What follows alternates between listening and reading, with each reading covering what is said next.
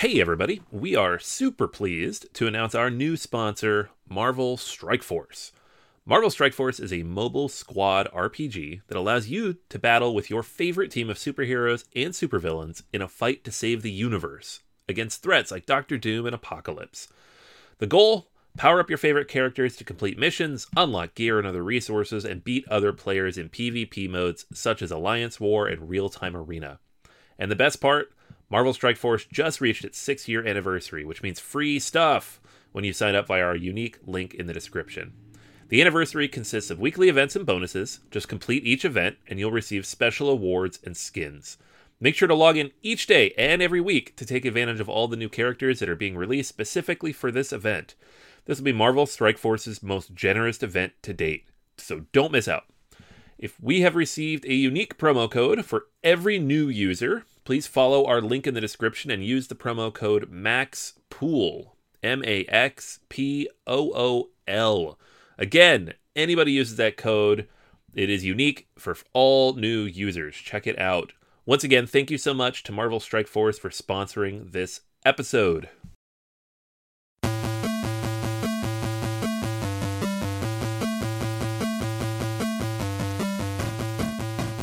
Board Gamers Anonymous, episode sixty-four.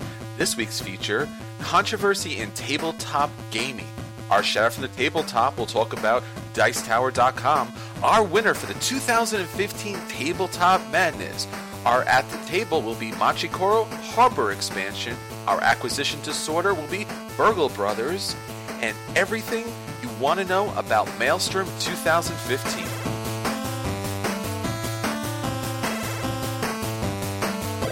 Listening to a proud member of the Dice Tower Network, dedicated to bringing podcasters together for the greater good of gaming. It's sort of like Voltron, but with better lip syncing. Find out more at dice tower network dot com.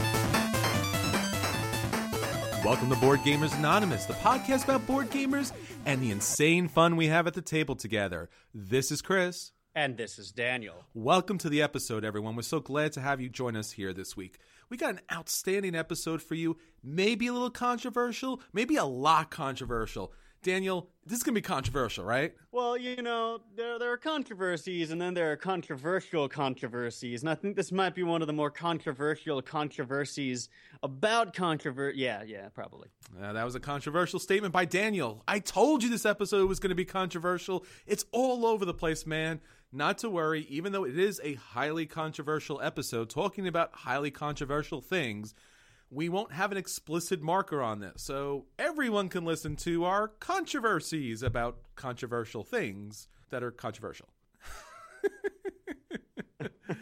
So this week we have some interesting stuff. We're going to take it to the tops of the table and let you know how our two thousand fifteen Board Gamers Anonymous Tabletop Madness finally came to an end. And we'll talk about what's hitting our table that, once again, is a controversial thing. And then for our feature review, just because you haven't had enough controversy so far, take you back to the B G A court. And we're going to talk about some controversial issues around tabletop gaming, in actual tabletop games, and as gamers, what's our social responsibility to each other in our purchasing of games and our dealing with conventions. So we got a lot for you, so let's get started and let's get up there on the tabletop. Shouted from the tabletops! Sir, you're going to need to get down from there. All right, so now that we're down from the tabletop, let's talk about everything dealing with gaming. The big piece of news for us has to be our inclusion in dice tower dot com's brand new website. So last year, Tom Vassell put together a Kickstarter campaign, and one of the things he wanted to do was to update the website. So as gamers, which you and I both are, we often like to get information about the brand new games, detailed information about how to play the games, and some strategy about these games. Now, one of the big sites for that has to be Board Game Geek. But really, if you go to Board Game Geek and you're looking at any videos, if you listen to any podcasts, they're going to be part of the Dice Tower Network. Tom Vassell does an outstanding job covering everything in gaming. So instead of going to Board Game Geek, come to the Dice Tower because you're going to find everything that you need there. And just from a basic search, and there's a little search games button up on the right side, you'll be able to type in your search, get a list of all the videos, all the reviewers, and all the podcasts that are talking about that particular game.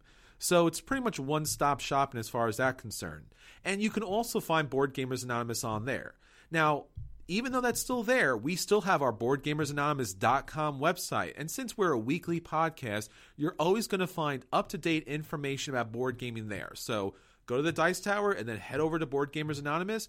And if this is the first episode you listen to from the Dice Tower Network, welcome. We're really glad to have you join us. And we produce each and every week, and we're big gamers just like you, and we're so glad to have you here join us. Yeah, I mean, as much as I love Board Game Geek, uh, the new Dice Tower site is just a heck of a lot easier to move around, a lot prettier. I mean, let's be honest, Board Game Geek kind of is formatted like a uh, middle-sized industrial supply company website from the mid nineteen nineties or so. Uh, and it's kind of... It's really bad, you guys. It's really bad. They've got great information on there, but let's not pretend the website isn't in dire need of a of a rescan. Uh, but uh, the new Dice Tower side is really very nice, and that's a huge amount of content aggregated there, and it's uh, always very fresh. So, you know, come get your fresh board game podcast produce. So while not a controversial issue, definitely an exciting one, and you should definitely check out dice tower dot com. We're going to take a break from our controversial topics and talk about something that we can all agree upon: gaming conventions.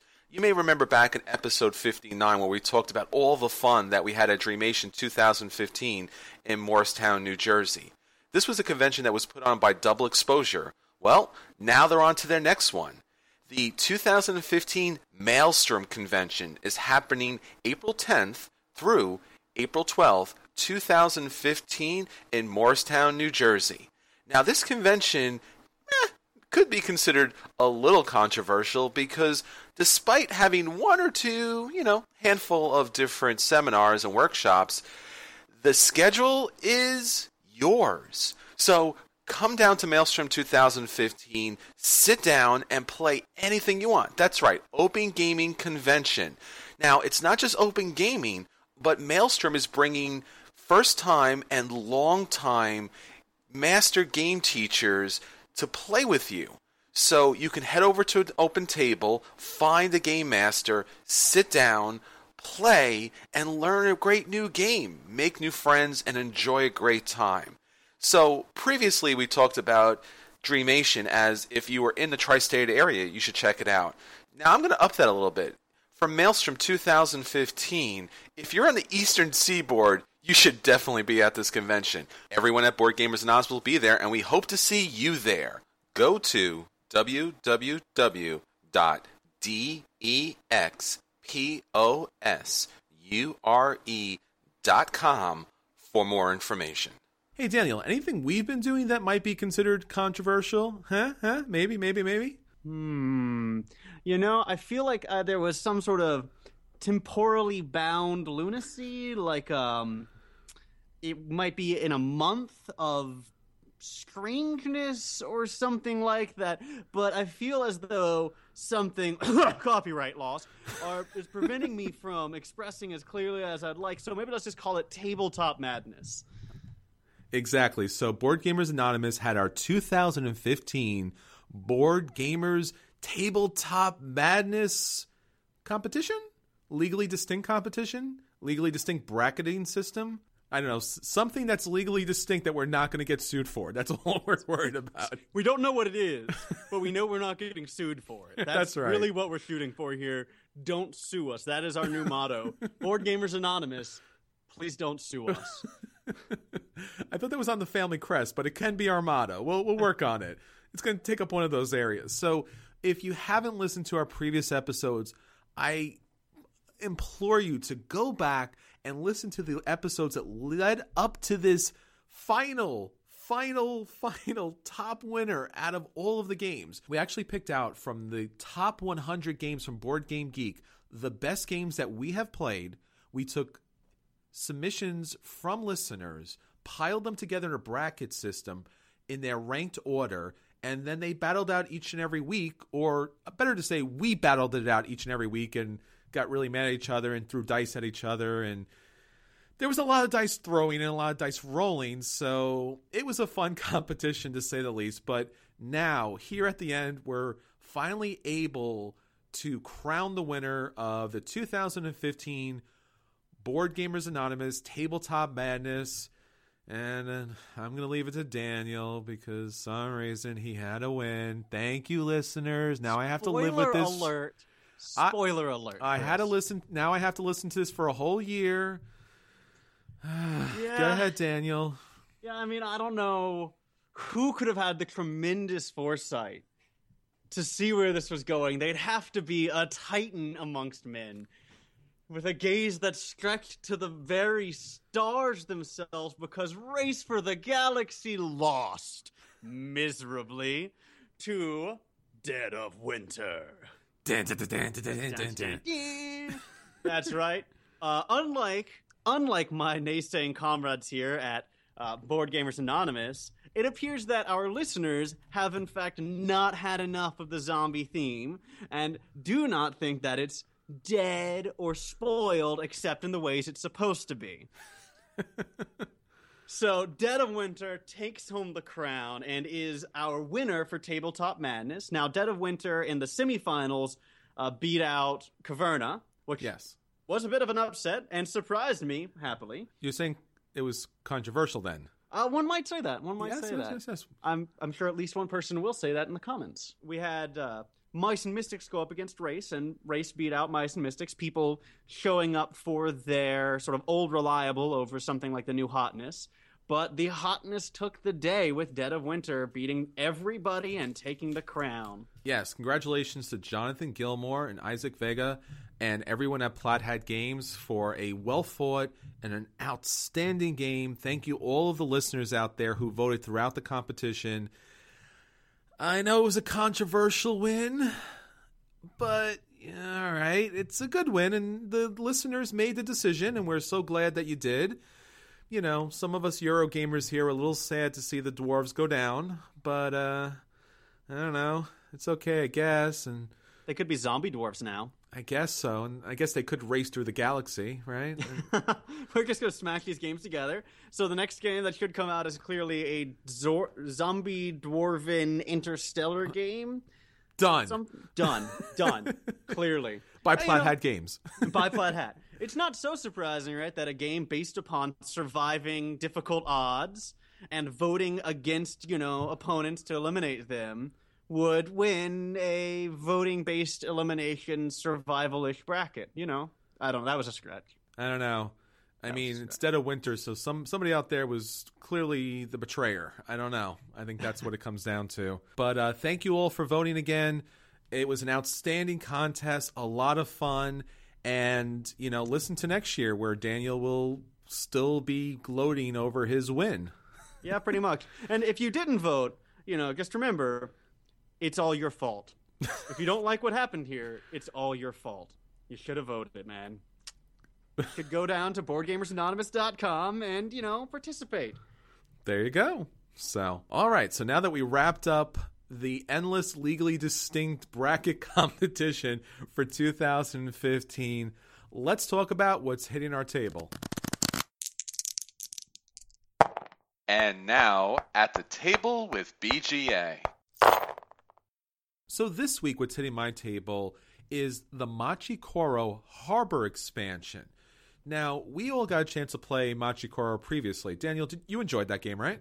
Yeah, I really had a lot of fun. It was uh, a little bit simple, but really a good time. A little predictable, too. Yeah, I found I felt that it was the same way. It was definitely a nice gateway game. It's colorful. It's bright.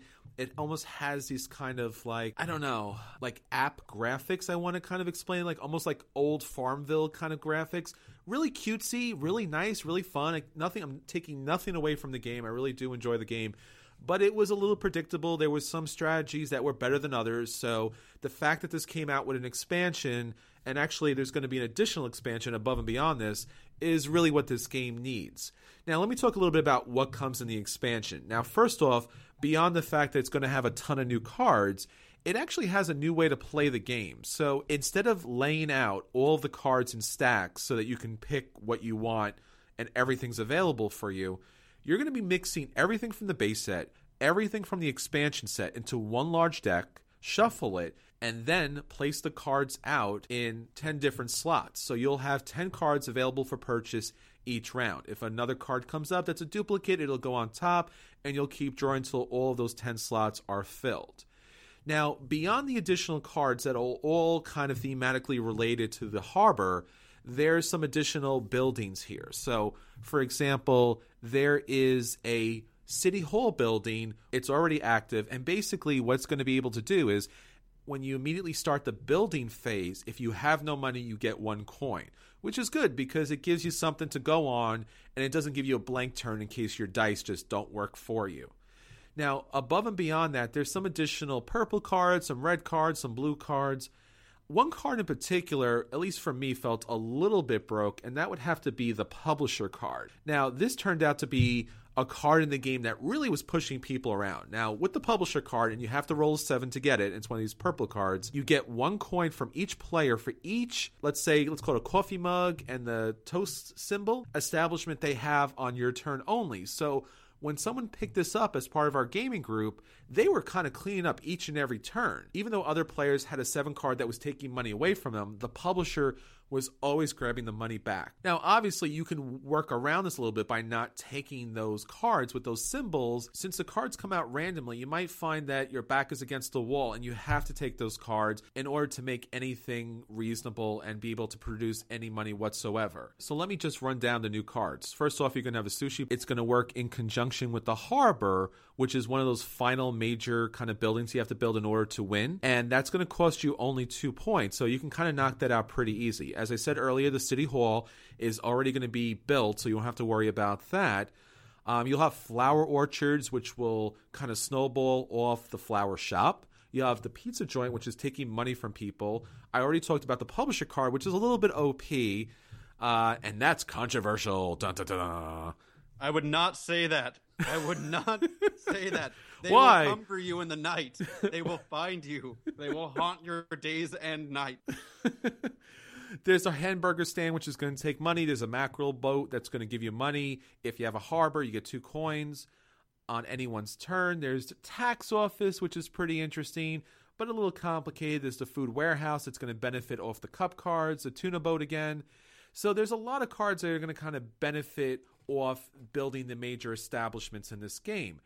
Now, in addition to having the harbor, which is a card that you'll have to build, there's also the airport. The airport costs thirty, but if you build nothing on your turn, you get ten coins from the bank, which is pretty huge. If somehow you're able to pull thirty coins together in one round and just build that, and you'll be able to pull ten coins every round, you're kind of set.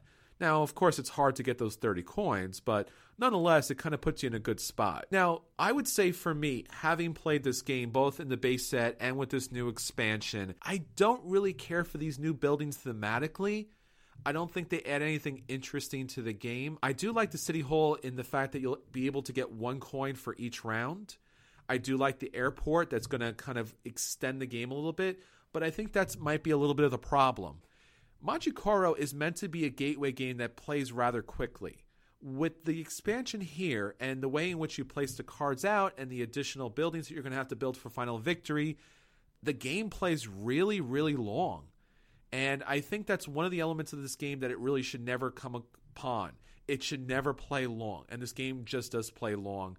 So while this expansion does add some new interesting things, I'm going to say it's a it's a play, not a buy, because I think there's other expansions that are going to be better now that everyone understands that this game does need multiple expansions. And one little final note, this game comes in an enormous box, and all it is is a deck of cards and a couple of tokens. I've rallied about this many, many times. This is not good environmentally. It's not good as a gamer because you have no space to put the box, and it's just not fun. You open this beautiful box, and you see a single deck of cards and a couple of tokens, and you just can't help but be disappointed.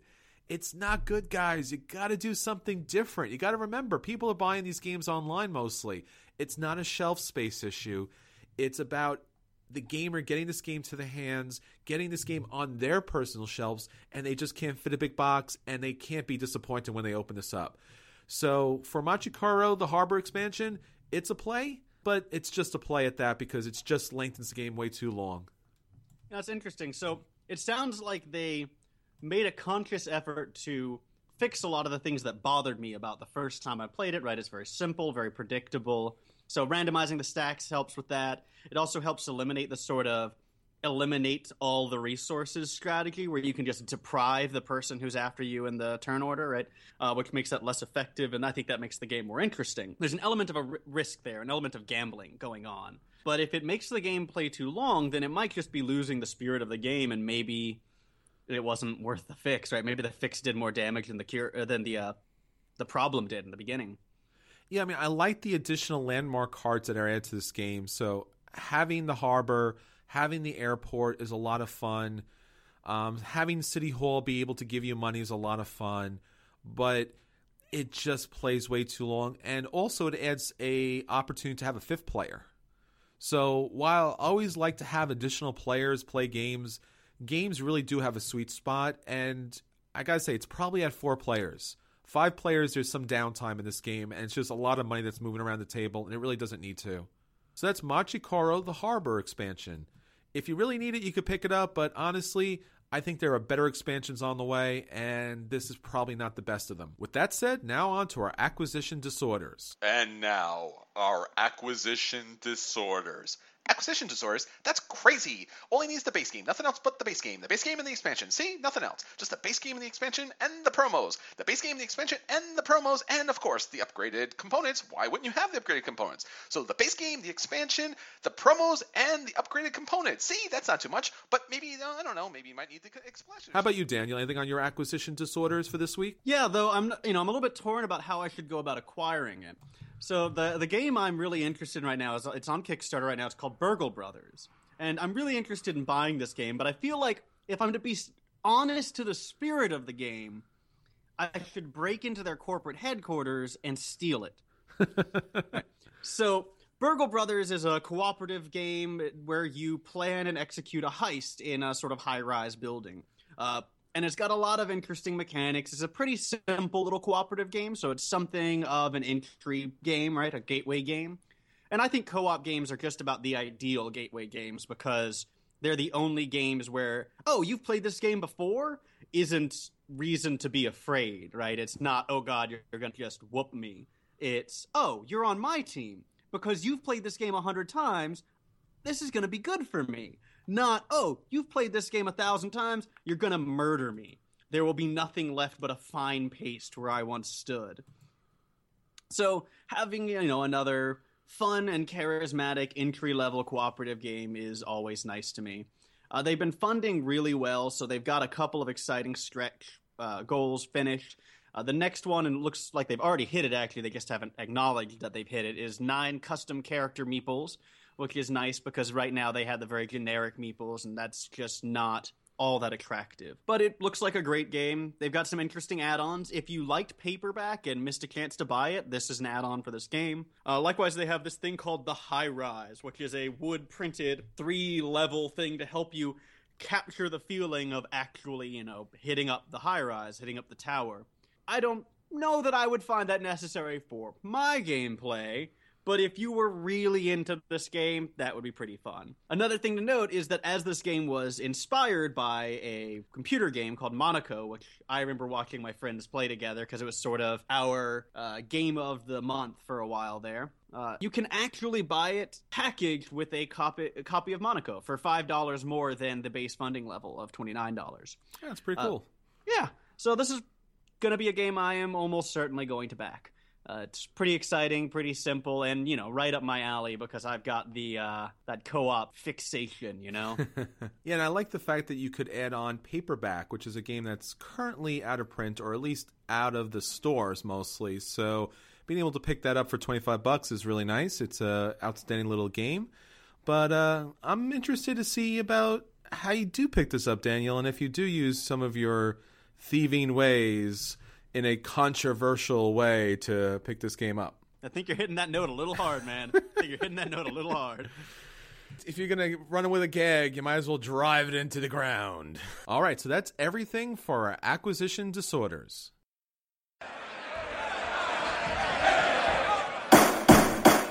Hear ye, hear ye. The Board Gamers Anonymous Court is now in session.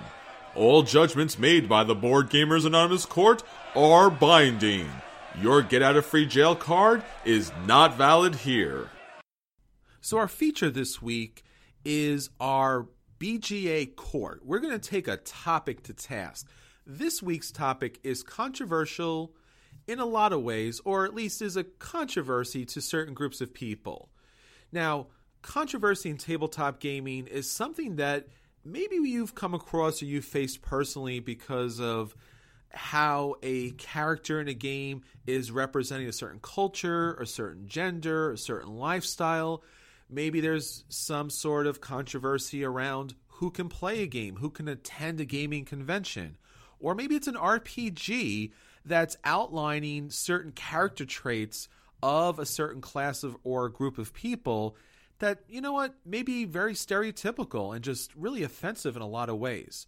So there's a lot of things to talk about when it comes to controversy in tabletop gaming. And what we want to do in a very short way is kind of highlight some of these issues and have a kind of a frank, open discussion about where we stand, bring it out to the open, and hopefully talk about what our responsibility is as gamers, as consumers, and as advocates for the hobby when it comes to tabletop gaming, because we are the representatives and we do want to bring more and more people to the table. Now, with that little intro, with that being said, let's talk about something that recently happened, Daniel, and that has to be America's largest gaming convention, Gen Con, threatened to leave Indiana over the anti-gay bill. Did you read about this? Uh, yeah, I did read about it. It was a, a very interesting moment, and I was pretty proud to be a gamer right then, I gotta say. Yeah, if you're not familiar with this issue, Indiana signed a controversial religious freedom bill into law. Now, what the law, the Senate Bill one oh one,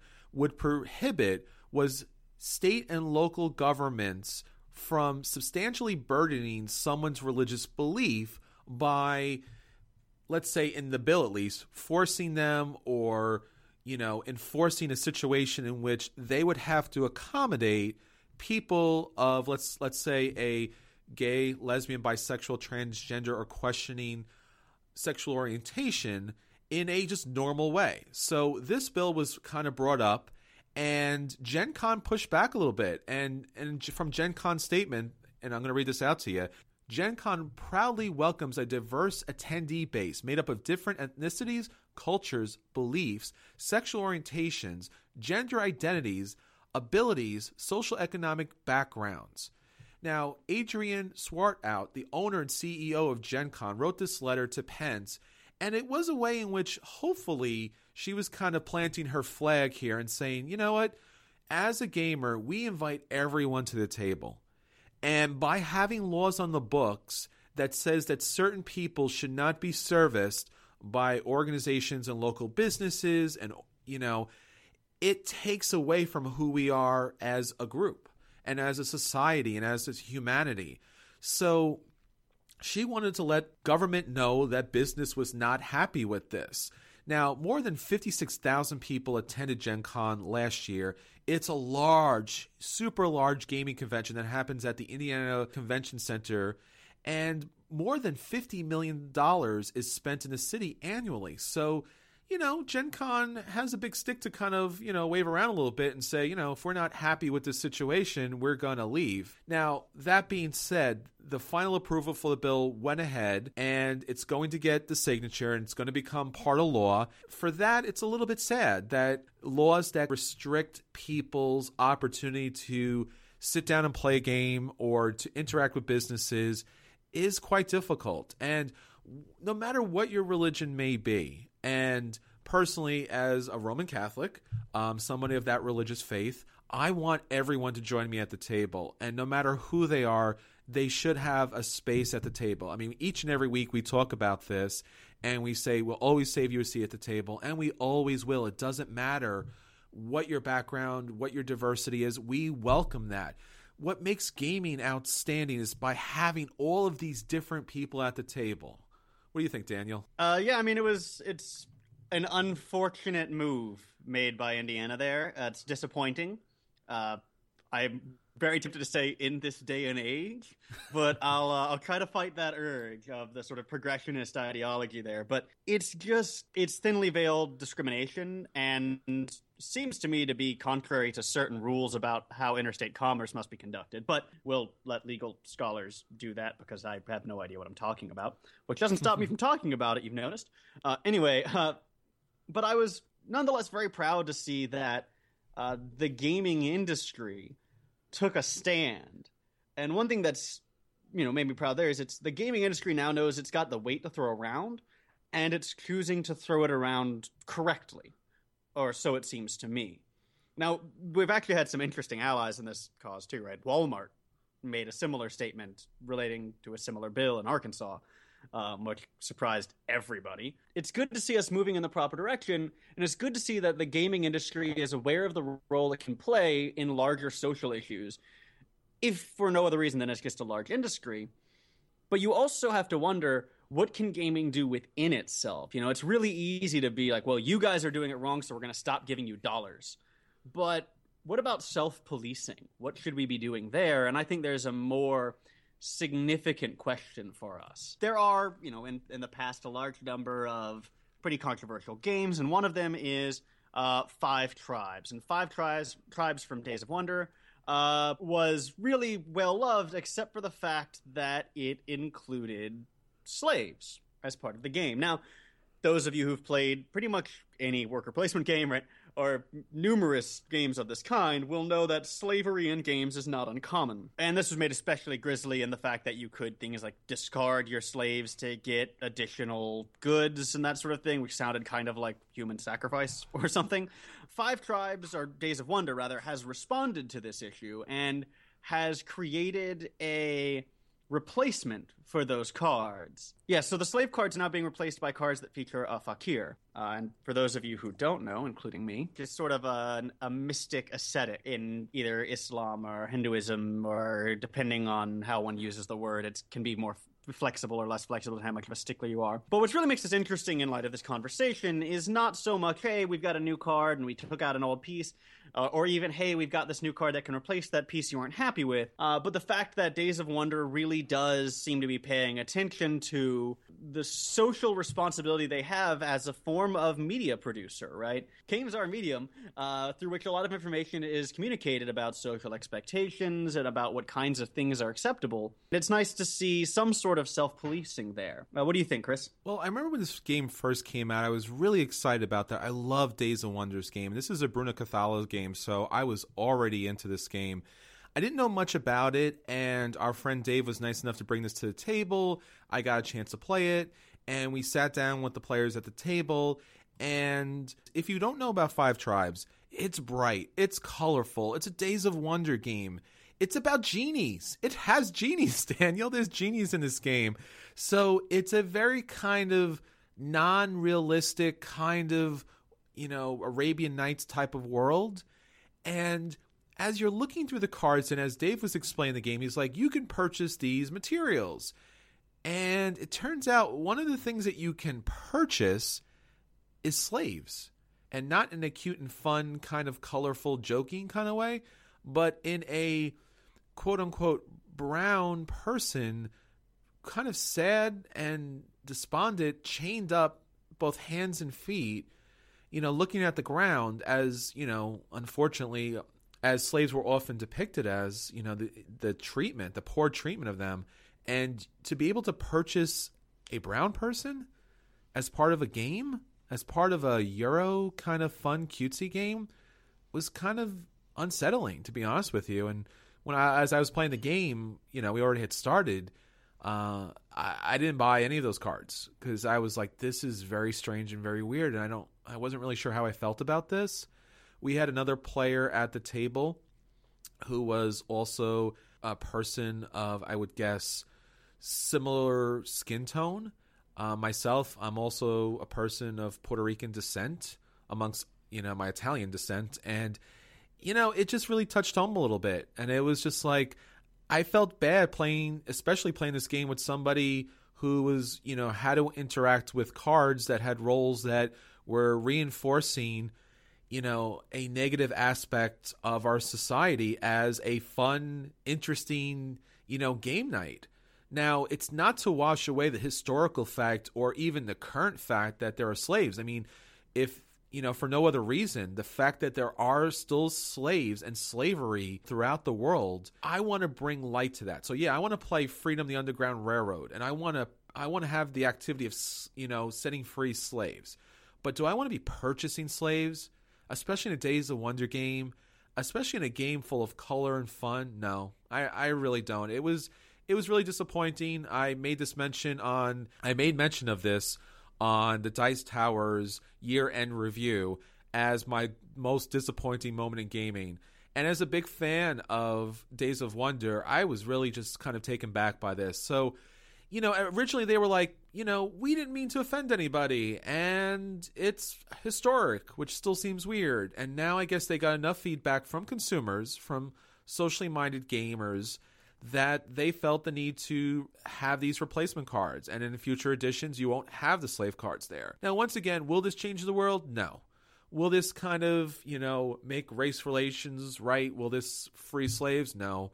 But honestly, at some point, maybe even in small ways, maybe in, in almost insignificant ways, we got to do something. We got to say that we're not comfortable with things. We're consumers. We're part of the industry. We're big fans. We don't want to see these games cast aside and thrown out. You know, I'm a big fan of Bruno Cathala, and I want to play his game. Having these new cards in future editions, it might actually make me pick up this game, which before I was not only not going to pick up, but I was not going to play again in the future. Yeah. So bravo to Days of Wonder, bravo to Bruno Cathala, and whoever else was involved in this decision-making process. And to all the fans out there and the people on Board Game Geek who took grief because they have a sensitivity to other people, or maybe just a, just a general sensitivity, which is a wonderful thing to have. You just now invited more people to the table. You brought our gaming industry up to the next level, and it's only going to get better from here. You know, small changes like this means, on a very small way, but in a very important way, that we're not, you know, we're not happy with these things. And hopefully, you know, there'll be small little ripples that kind of cast out and make some changes somewhere else in the world. But we should make, uh, you know, be careful not to override or totally ignore that there is a legitimate counter argument here, which is, the theme they chose for the game is a theme that includes slavery, right? They are replicating uh, Arabian Nights. The story involves slaves. Uh, and so I do think it's important not to give the impression that people who wanted to stick closer to the story, to the text, are somehow insensitive, right? They may just be more of these sort of uh, source material loyalists, right? Um, and it is a difficult thing to balance when you do that sort of thing, right?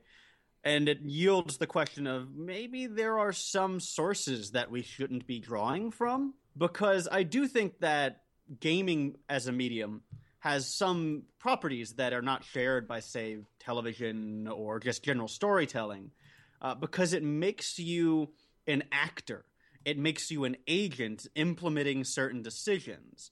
I think a great example of how this can affect us, right, is that game Trains, which was really more of an art piece, uh, where you putting meeples onto a train as efficiently as possible, and you're moving them along, and then you're allowed to turn over the card. You see that, oh, look, you're bringing them to Auschwitz, um, right? You're bringing them to be killed at a death camp, and this was, you know, you were helping the Nazis, uh, and this idea of complicity, uh, right?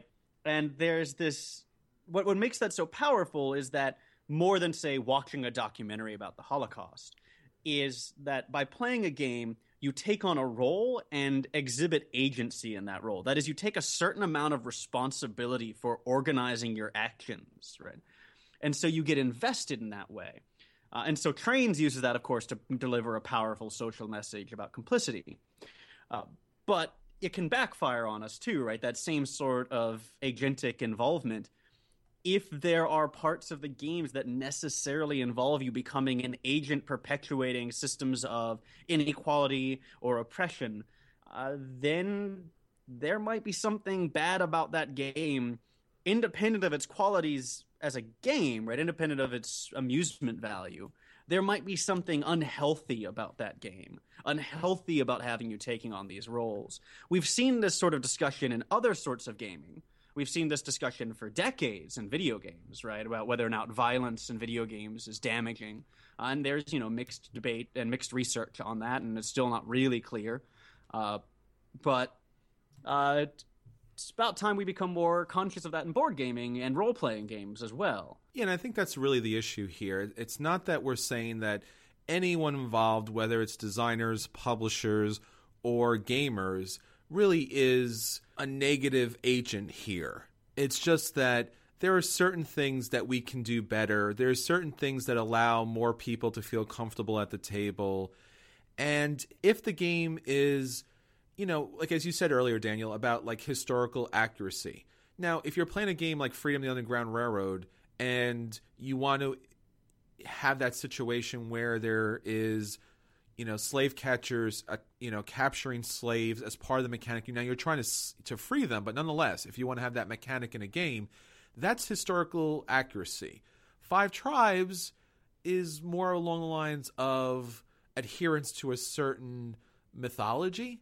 And, you know, like all mythologies, as time goes on, there are certain things that we don't include. So, you know, you could have more nudity in a game, or you could have women in these games as sexual slaves or prostitutes or other things of that nature, because it would be fitting the time and age. But we don't do that because our sensitivities, we've evolved, we've grown, we've developed, and it's just not something we want to engage in.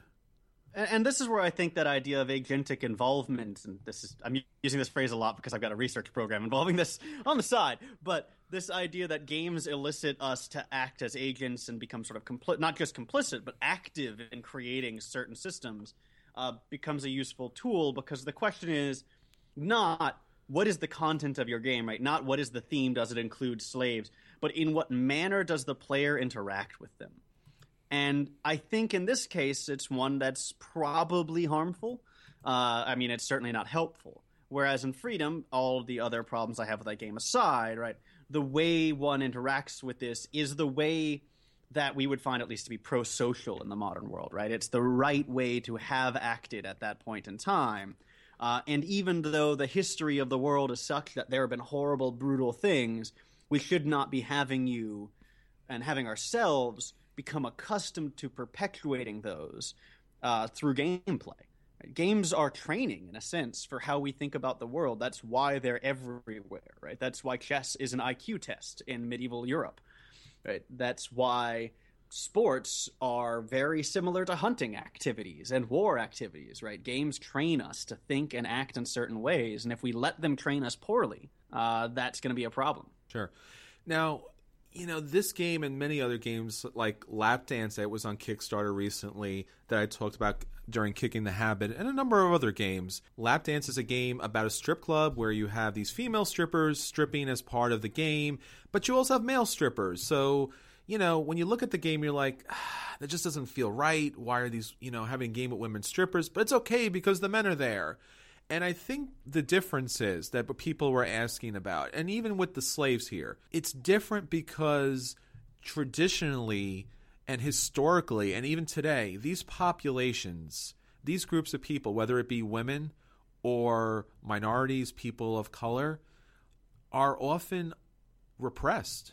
So it's different when a white male, you know, if you had a, a picture of a white male as a slave, it's still, still not something to be happy about, but at least like you feel, eh. Or if you're watching, you know, if you're looking at Lap Dance and you have this, you know, big bulky white guy kind of stripping, you're like, all right, you know, I guess that's a thing. But when you have a woman do it, or you have a person who has dark skin as a slave, it's not a choice. It's it's not a fun thing. It's not something that you're engaging with because, oh, that was just a kind of different, interesting choice. This is what's going on. These people have less empowerment in our society. I mean, that's just a truth. And to play a game that continuously puts the pe- these people in these types of roles, to denigrate them, even though it's not you know, major in the in any particular game, but it, it for me it feels weird. I, I don't know, Daniel. What do you think? Yeah, I mean, I think the what you're getting at there is there's a very big difference between uh, suffering as an individual that is being victimized and suffering as part of a group that is being oppressed, right? Uh, and being a victim, right, that can happen to anyone, regardless of race, gender, ethnicity, right? You can uh, suffer under the lash. You can be murdered, killed. Let's hope none of this happens to any of our listeners or anyone, ideally, but of course that's not a realistic wish. Uh, but you know, anyone can be victimized, and victimization is almost ahistorical, right? It doesn't really involve these large social structures in the same way that oppression does, right? Oppression is a product of prolonged histories and entrenched social attitudes and structures that perpetuate themselves. And they perpetuate themselves partially through the presentation of oppressed groups in media, like gaming. Uh, and I think, again, not to hit the hammer, you know, hit my gavel too many times, I think that there is something significant about the way that gaming gets you involved that makes it more effective at inculcating these sort of attitudes.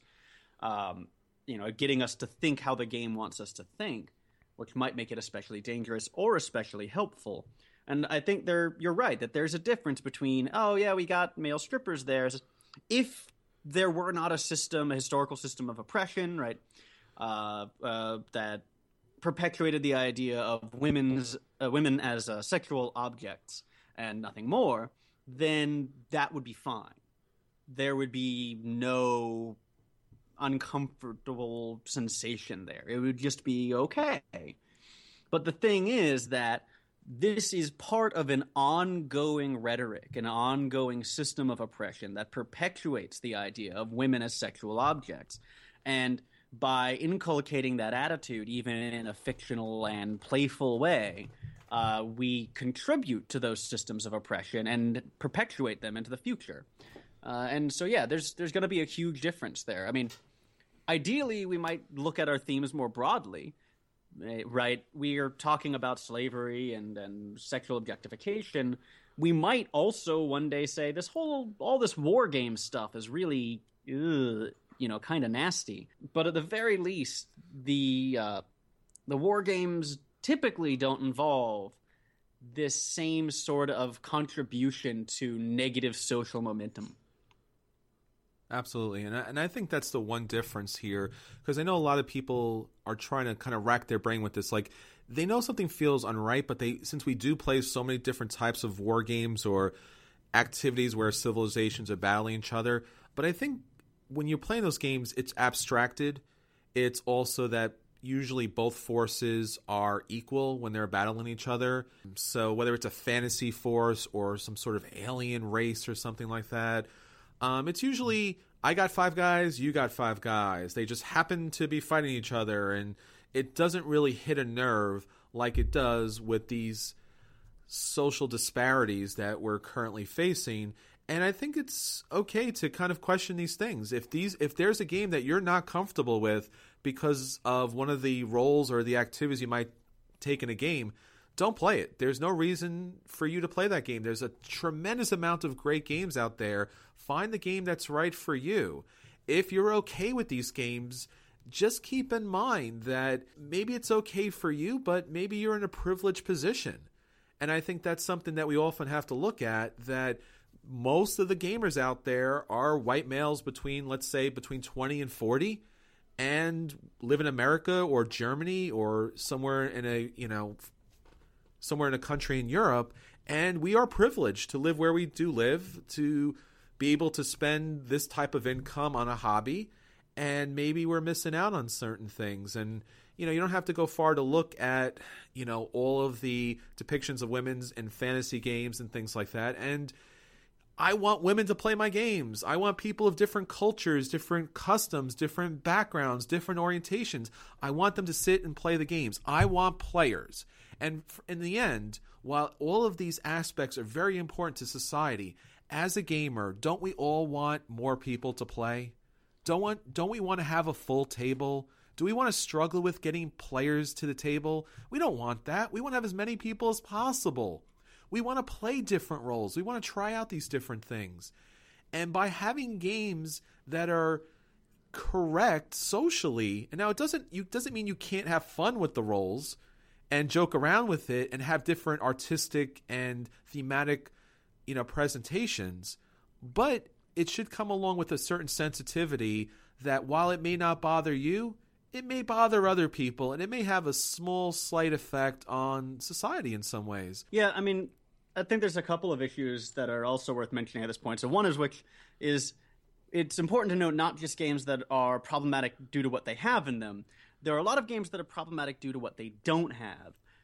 Note women, people of color, people of other ethnic groups, other religions, what have you, right?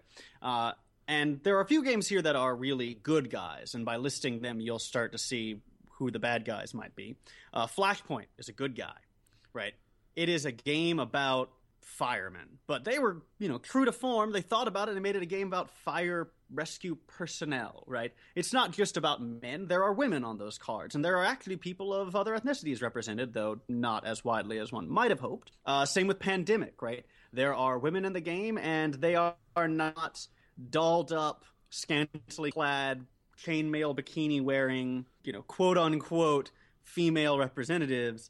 Uh, they're actual women, right? They're scientists. They're leaders in their field. Uh, and I think perhaps the uh, biggest uh, pro side for me recently is also one of the uh, historical offenders of the greatest category, which is Dungeons and Dragons, which in its most recent version has gone so far as to make clear that not all cultures conform to heterosexual concepts of sexual orientation, right, or heterosexual uh, normativity. Uh, they don't all have two gendered concepts. There are androgynous entities, right, and that is something that the cultures deal with. Uh, and by opening those gameplay options up, you not only fill out the world in a much more realistic way, because those are historical things that have been part of these worlds forever, uh, but you invite people to take roles at the table, which instill a sort of positive social momentum as opposed to a negative one. Just next time you sit down to a game where you're taking a role, look at the cards. Look to see how many of them are anybody but a white male. You will find a disparity. It is not intentional, almost certainly, right? It's no one sitting down at the council board saying, yes, let us recapitulate the systems of white privilege, yes. And that's part of what makes the structures of privilege so insidious, is that they happen by accident, in a sense, right? It's just what we're used to, so it's what we do. But if you become aware of it, if you become cognizant of it, and you just take a moment to reflect and see what systems of privilege might be reflected in the games you're playing, Uh, you'll find a much greater appreciation for the importance of sort of social representation or pro-social representation in gaming, I think. And you get more gamers to the table, which is also awesome. Always awesome. Well, for the B G A court, I think that we took care of that matter once and for all, no matter how controversial it may be. So that's just some thoughts from the B G A court about these controversial issues, controversy in gaming, and something about our social responsibility as players, as consumers, and as members of the industry. Let people know, let publishers, let designers, let fellow gamers know when there are things that don't feel right for you, because in the end, we are one big family, and people want you to enjoy your gaming experience, want you to join us at the table, want to sell you games that you would really like. It's not a negative thing. It's not a harsh criticism. It's just a critique, like everything that goes on in the industry that we're a part of, just to make games better. So just like we build variants and we build special house rules, let people know what would bring more people to your table and make them feel more comfortable and enjoy the experience and expand the tabletop gaming family. All right, so that's everything for this week. This is Chris. And this is Daniel. And until next week, no matter how controversial it may be, we still want you to join us at the table.